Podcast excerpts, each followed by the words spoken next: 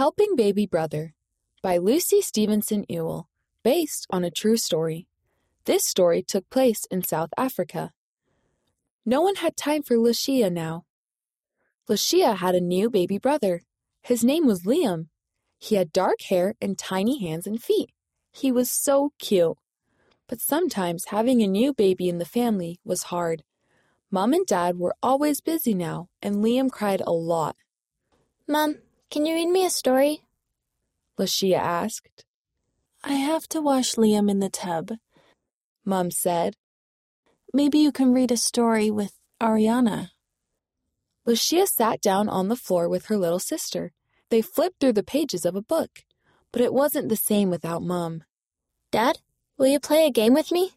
Lucia asked. I need to help Mom with the baby before I go to work, Dad said. Lucia frowned. Mom and Dad never had time for her now.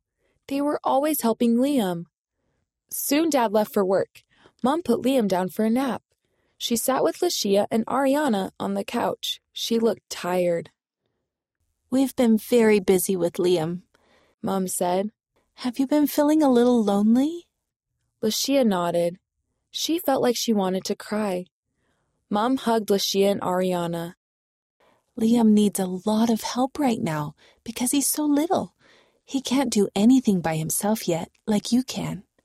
I know. But if you want, you can help me take care of Liam. Mom smiled. Really? Lucia asked. She liked that idea. Me too? Asked Ariana. You too. Soon Liam started crying. When Mom changed his diaper, Lucia brought her the wipes. Thank you, Mom said.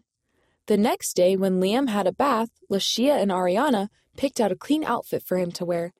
It had cute little animals on it. They brought it to Mom so she could dress Liam. Thank you, Mom said. Lucia and Ariana thought of other ways to help.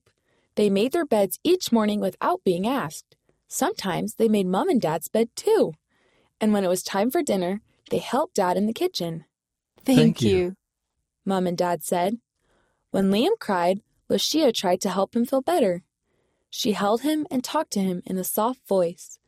Liam couldn't say thank you yet, but one day he smiled big at Lucia. Lucia smiled back. She was glad she could help her baby brother and her mom and dad too. How did Lucia help her family?